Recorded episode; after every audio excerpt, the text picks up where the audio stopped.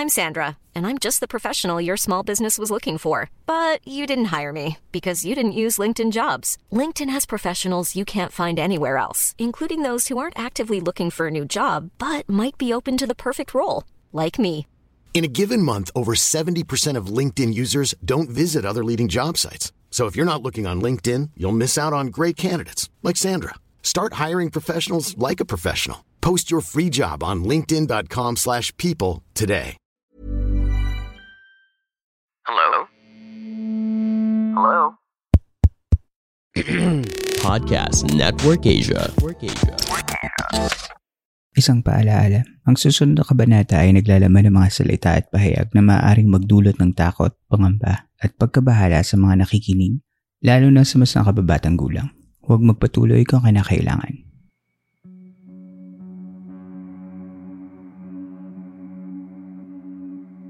Ito ang mga kwentong bumuo ng ating nakaraan. Mga kwentong unang narinig sa mga liblib na lugar o sa mga pinakatagong bulong-pulungan. Dito ay pag-uusapan natin ng mga kwentong kababalaghan at misteryo na humalo sa kultura, kasaysayan at kamalayan nating mga Pilipino. Ang ating campsite ay isang safe space at bukas para sa lahat ng gustong makinig o kahit gusto mo lamang tumahimik at magpahinga. Ako po ang inyong campmaster. At ito, ang Philippine Campfire Stories. Kung may mga kaibigan kayong Phil-Chi o Filipino-Chinese, mapapansin niyo siguro na kapag gantong panahon ng Agosto ay nagiging mas maingat sila sa kanilang mga ginagawa o mga sinasabi. Walang masyadong nagpapagabi sa daan, mas kalkulado ang kilos. Walang mga malalaking desisyon ng ginagawa. Bakit nga ba ganun? Isa sa maaaring sagot ay ang tradisyon ng Ghost Month. At para sa mga hindi nakakaalam nito, alamin natin kung ano nga ba ang ikinatatakot ng mga iba tungkol sa Ghost Month. Ang Ghost Month ay karaniwang ginugunita sa ikapitong buwan ng lunar calendar na madalas ay nangyayari tuwing Agosto. Sa bansang China, ang Ghost Month ay kadalasang ginugunita tuwing ikalabing lima ng Agosto. Pero sa ibang mga bansa gaya ng Taiwan, Singapore at Hong Kong, at kahit sa Pilipinas na maraming Filipino-Chinese, ang Ghost Month ay karaniwang buong buwan ng Agosto. Ayon sa paniniwala ng Taoismo, ang panahon ng Ghost Month ay hudyat ng pagbubukas ng lagusan ng impyerno at mananatili itong bukas sa loob ng 30 araw. Sa loob ng panahong ito, malaya ang mga tinatawag na hungry ghosts upang gumala sa mundo ng mga nabubuhay. Sa Budismo, ang Ghost Month ay kilala bilang Yunlan Pen Festival. Yunlan na ibig sabihin na ibitin ng patiwarik, habang ang pen ay lalagyan ng alay. Ito ay sinasabing nagmula sa kwento ni Mulian, isang monghang tagasunod ni Buddha. Upang sagipin ang ina ni Mulian sa walang hanggang pagdurusa sa impyerno, humiling ng tulong si Mulian kay Buddha. Ayon kay Buddha, kailangan punuin ni Mulian ang sisitla ng mga alay sa ikalabing limang araw ng ikapitong buwan ng kanilang kalendaryong nakabatay sa ikot ng buwan. Dito raw nagmula ang paniniwala ng mga Chino sa pagbibigay ng alay sa mga yumaong kamag-anak tuwing panahon ng Hungry Ghost Month. Ang mga Hungry Ghosts ay ang mga kaluluwa ng mga yumaong hindi na inaalala ng mga iniwan nilang pamilya. Ang iba naman ay sinasabing mga kaluluwa ng mga taong pinatay o mga taong namatay na may hindi pa mga natatapos na layunin. Ang mga kaluluwang ito ay sinasabing lubilikas sa kailaliman ng mundo at naghahasik ng gulo sa mundo ng mga nabubuhay sa pamamagitan ng mga kamalasan at pagbulong ng mga ikagugulo ng iyong isip. Wala akong mahanap na tala kung kailan nagsimula ang tradisyon ng Ghost Month sa Pilipinas. Ang mga unang Chino na napadpad sa Pilipinas ay sinasabing mula sa lipi ng mga Hoklo o Hokkien, kaya maaaring ang tradisyong ito ay nagmula sa mga sinaunang Hoklo. Sa ilang mga natitirang grupo, sagrado ang pagunita ng Ghost Month. Dahil sa panahon na ito, bukod sa iniiwasan nila na magalit ang mga kaluluwa, ay sinusubukan din nilang humingi ng gabay at minsan ay swerte.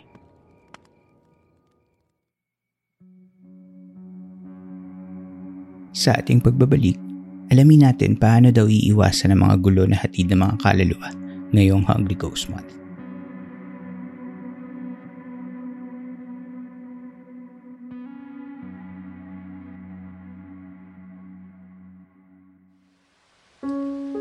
Minsan, kailangan lang ng manunulat ng kausap. Minsan, kailangan lang ng mambabasa ng pag-asa. Minsan, kailangan lang ng tagapakinig ng pag-ibig. Ako si Edgar Calabia Samar, may akda ng ilang premyadong nobela at aklat ng tula. At inaanyayahan ko kayong makinig ng aking podcast tungkol sa panitikan at pagsusulat at pagmamahal. Ang mga teorya ng pagkahulog. Dito lang sa Podcast Network Asia.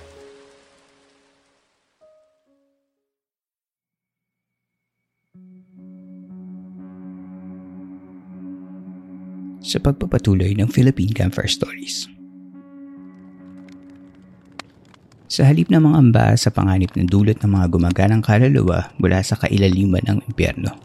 Sinasabi ng mga feng shui expert na manatiling positibo sa pag-iisip at disposisyon upang layuan ang mga kamalasan. Ito raw ang mga dapat gawin upang makaligtas sa mga kaluluwang gumagala ngayong buwan. Manalangin. Sabi nila, ito daw ang pinakamainam na sandata upang hindi mapukaw ang atensyon ng mga kaluluwa. Manalangin na ikaw ay bigyan ng kapayapaan at balanse sa iyong buhay. Maging mapagmatsyag. Ang seguridad ng iyong sarili, ng iyong pamilya, at ng mga bagay na mahalaga sa iyo ay dapat lalong pagtuunan ng pansin. Mabuti na ang maingat. Mag-ingat sa tubig. Ang paniwala dito ay ang mga kaluluwa daw ay naghahanap ng mabilis na paraan upang sila ay makabalik. At ang pinakamabilis na paraan ay ang agawin ng iyong katawan. Madalas daw manatili ang mga kaluluwa sa mga anyong tubig dahil nag-aabang sila ng mga taong lulunurin at papalitan ang kanilang kaluluwa. Iwasan ang madidilim at malulungkot. Ang kawalan ng liwanag ay isang bagay na umaakit sa mga kaluluwa. Kung ang iyong lugar ay madilim at malungkot at kung ikaw ay nagsusuot ng mga damit na madidilim ang kulay, maaari kang dikatan ng kaluluwa at hindi na ito bumalik sa kanyang pinagmulan pagkatapos ng ghost month. Iwasan daw ang malulungkot at karaniwang tahimik na lugar gaya ng sementeryo, ospital at kakahuyan. Iwasan ang mga malalaking desisyon ang paglipat ng bahay, pagpapalit ng trabaho, pagpapakasal, pakikipaghiwalay, lahat yan dapat daw iwasan. Siguro dahil ang mga bagay na ito ay nagdudulot din ng stress at sinasabi nga nila na kailangang iwasan ang stress upang hindi mapukaw ang atensyon ng mga kaluluwa. Iwaksi ang negatibong enerhiya. Gamit ang asin at insenso, linisin ang inyong lugar mula sa mga kaluluwa. Ang asin ay pinaniniwala ang nagwawaksi ng kasamaan at ang amoy ng insenso ay sinasabing nagpapakalma sa mga galit na kaluluwa. Igalang ang kapiligiran at huwag papatay ng mga hayop o insekto. Pinaniniwalaan na ang mga paru-paro ay ang mga yumaong kumag-anak kaya huwag na huwag papatay ng mga ito kung ayaw nating makakuha ng bad karma. Mag-alay. May mga paper money at mga paper offerings sa mga Chinese na sinusunog nila bilang aray sa mga kaluluwa. Ngunit ang sabi nila ay huwag masyadong kukuha ng mga litrato dahil ito ay maaaring ituring na imbitasyon ng mga kaluluwa upang sumama sa iyo. Ang mga litrato ay pinaniniwala ang nakakakuha ng mga ligaw na kaluluwa. Ghost pranks Kung makakakita ka ng barya sa labas ng iyong bahay o kahit sa labas ng pintuan ninyo, ay huwag daw itong kukunin dahil maaaring isa itong patibong ng mga kaluluwa upang kayo ay lansihin at sapian. At ang panghuli ay tandaan na ito ay panandalian lamang. Huwag hayaang ang ghost month ay magbigay ng takot sa inyo at sa inyong buhay. Ito ay paniniwalang nakaugat sa tradisyon at kultura. Hindi ito kailangang ituring na sumpa para maging hadlang sa mas maayos na pamumuhay. Kung iisipin natin, nakakatakot naman talaga ang ideya ng mga lumulusob ng mga kaluluwang handang magasik ng takot at lagim. Ngunit ito ay bahagi lamang ng mas malaking kultura na ating minana mula sa ating mga ninuno. Matagal na din ang pinagkukatan ng magandang turingan ng Pilipinas sa bansang China, kaya marami sa ating mga gawi at kultura ay may halo o impluensyang Chino, gaya ng Ghost Month.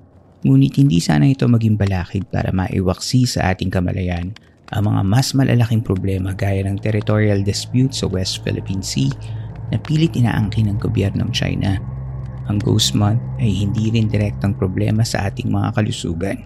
Kaya sana ay huwag itong maging dahilan upang ipagpaliban ang inyong pagpapabakuna laban sa COVID-19. Ang bakuna ay hindi lunas kundi karagdagang proteksyon na maaaring magsagip sa atin kung sakali man tayo magkasakit dulot ng virus.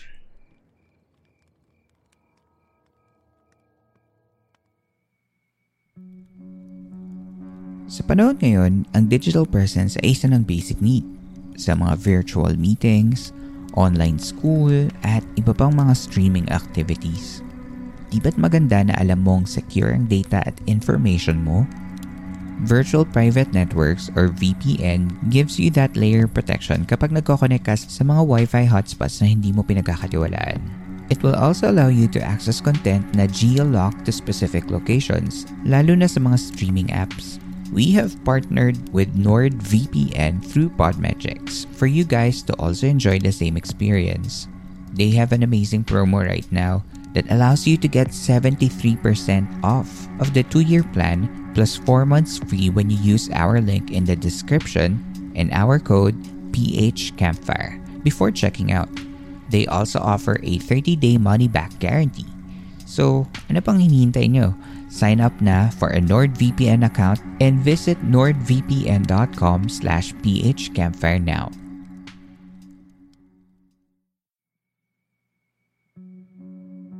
Inyo pong nasubaybayan ang isa na namang kabanata ng Philippine Campfire Stories. Sana ay nakatulong kahit panandalian ang pakikinig ninyo upang maipahinga ang inyong mga sarili laban sa mga problema at habon sa labas ng campsite nito. Mapapakinggan ninyo ng libre ang mga nakaraang episodes sa Spotify at kung saan man kayo nakikinig ng podcast. Kung nais ninyo maging bahagi ng podcast na ito, maaari kayong magbahagi sa ating mga kasama sa campsite ng inyong mga kwentong kababalaghan. Maaari niyong isubmit ang inyong kwento gamit ang inyong sariling voice recording o kahit mag-email lamang ng kwento sa campfirestoriesph at gmail.com at isasama natin ito sa ating story submission segment na San Telmo Society. Kung gusto niyo magkaroon ng early access at exclusive content, maaari kayong sumali sa aming Patreon page. Magpunta lamang sa show notes para sa link. Maaari nyo ring i-follow at i-like ang ating mga social media accounts sa Twitter at Campfire Story PH at sa Facebook page na Philippine Campfire Stories. Ang Philippine Campfire Stories ay miyembro ng Podcast Network Asia at powered by Podmetrics, ang pinakamadaling paraan upang kumita sa pamamagitan ng podcast. Sa Podmetrics, maaari nyo pagkakitaan ng inyong podcast sa pamamagitan ng mga ad campaigns at marketing affiliation sa mga iba't ibang brands. Para sa mga podcasters na gaya ko, mag-sign up na sa podmetrics.co at gamitin ang aking referral code Philippine Campfire Stories. Capital letters ang simula ng bawat salita, ang P, C, at S at walang space at makikita ito sa show notes ng episode na ito. Kung nais ninyo makapag-collaborate para sa marketing ng aming programa, magtungo lang sa advertiser.podmetrics.co at hayaan niyong tulungan namin kayong maipahayag ang inyong mga produkto at serbisyo sa ating mga listeners. Nais kong tulungan ng mga tatak at produktong Pilipino dahil naniniwala ako na gaya ng mga kwento natin sa Philippine Campfire Stories, may husay ang tatak lokal. Muli, maraming maraming salamat po sa pakikinig ninyo. Hanggang dito na lamang po tayo ngayong gabi at hanggang sa susunod nating kwentuhan.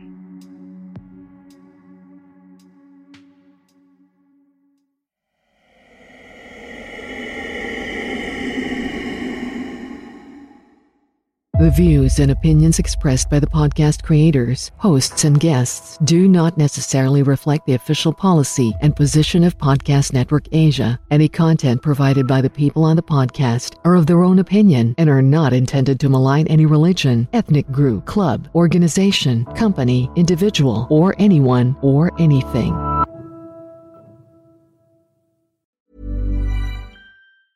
Even when we're on a budget, we still deserve nice things. Quince is a place to scoop up stunning high-end goods for 50 to 80% less than similar brands. They have buttery soft cashmere sweaters starting at $50, luxurious Italian leather bags, and so much more. Plus, Quince only works with factories that use safe, ethical, and responsible manufacturing. Get the high-end goods you'll love without the high price tag with Quince. Go to quince.com slash style for free shipping and 365-day returns.